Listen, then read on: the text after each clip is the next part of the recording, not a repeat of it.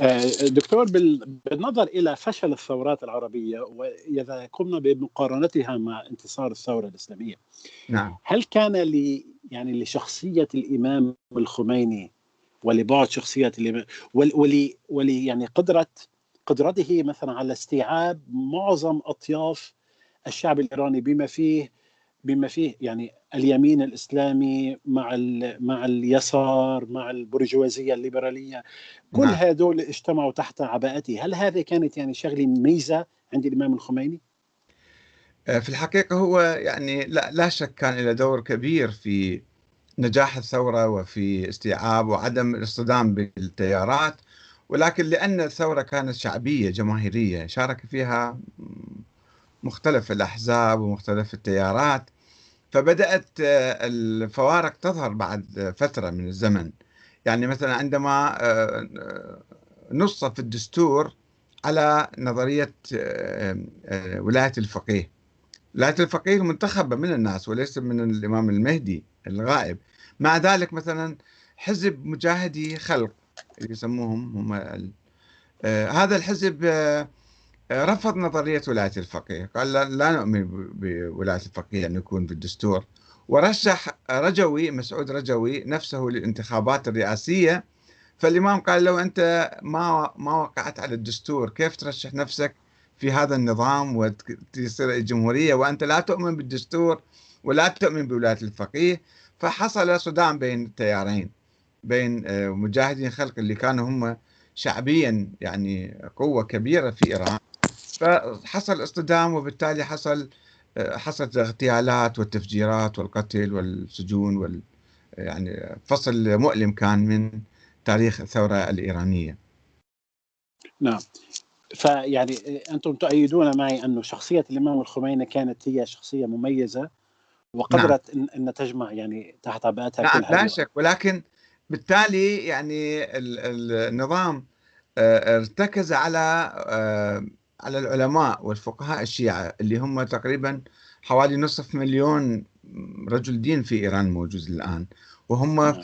فئة يعني هم مو حزب ولكنهم آه، فئة اجتماعية تمسك بمفاصل السلطة الثقافية والأمنية والعسكرية وربما حتى الاقتصادية.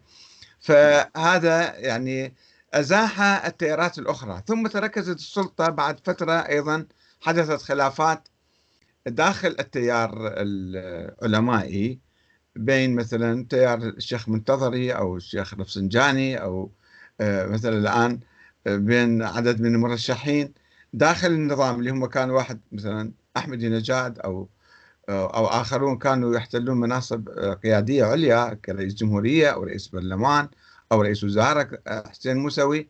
فحدث أيضا خلافات داخل هذا بين التيار الإصلاحي والتيار المحافظ. بس هذه اختلافات صحية ضمن ضمن يعني العملية السياسية لا بأس بها. اختلاف صحي إلى قدر ما ولكن آه، يعني آه، في حدود مفروضة على هذا يعني آه، ليس بصورة ديمقراطية كاملة. الحوار بين التيارات لا في نوع في نظام ماسك قبضته على النظام و يعني يعطي الحرية بقدر إلى بعض التيارات. طيب. شيخنا سأسألكم عن هذا يعني آه، لاحقا. بس آه، بالنظر إلى بدء الثورة نعم. الإمام الخميني كان منفيا إلى نفل نفل الشاتو في ضاحية ضاحية لا سافر. لم يكن منفيا هناك. كان منفي في العراق هو.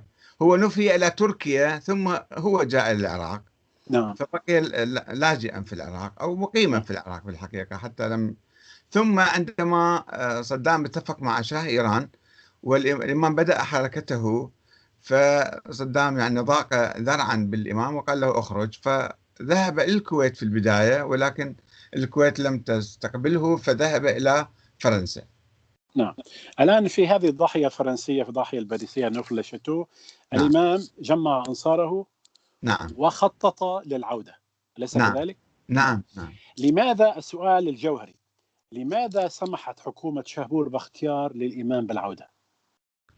وهذا غصبا عنها وليس برضاها بس بس هي كانت حاكمة وكان الجيش بتصرفها نعم. هو قال أي أول هو هي أغلقت المطارات يعني والجو فقال أول ما يفتح المطار سوف أعود فبقت آه، تؤجل المسألة إلى أن آه، عاد والشعب كان على الأرض كان نعم. هو حاكم واستقبل بالملايين استقبل الإمام الخميني في المطار فلم يكن يستطيع أكثر من ذلك حتى هو هدد وكان تهديدات يعني أنه سوف يقطفون الطيارة أو يضربوها أو كذا الإمام قال هذا كان قرار جدا مهم في وقت آه، حساس جدا أنه كان آه، كل القيادة الثورية اللي جاءت مع الإمام يمكن تسقط أو تضرب أو تعتقل مثلا فالإمام غامر وهذا كان سبب نجاح الثورة اللي هو كان آه، اجى أول إشباط ونجحت الثورة في 11 إشباط نعم.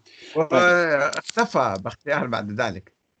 لماذا سمحت فرنسا للإمام بالعودة؟ هل كانت مثلا فرنسا أو الدول الغربية نعم. هل كانت تراهن أنه سيكون هناك صدامات بين الجيش والشعب ويصبح هناك نوع من الحرب الأهلية؟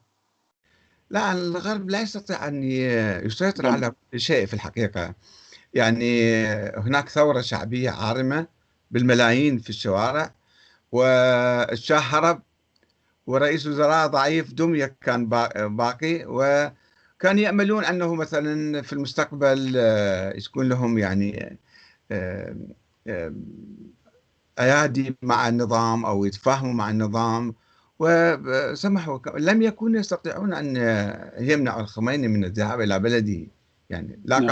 قانونيا ولا يعني عرفا. نعم.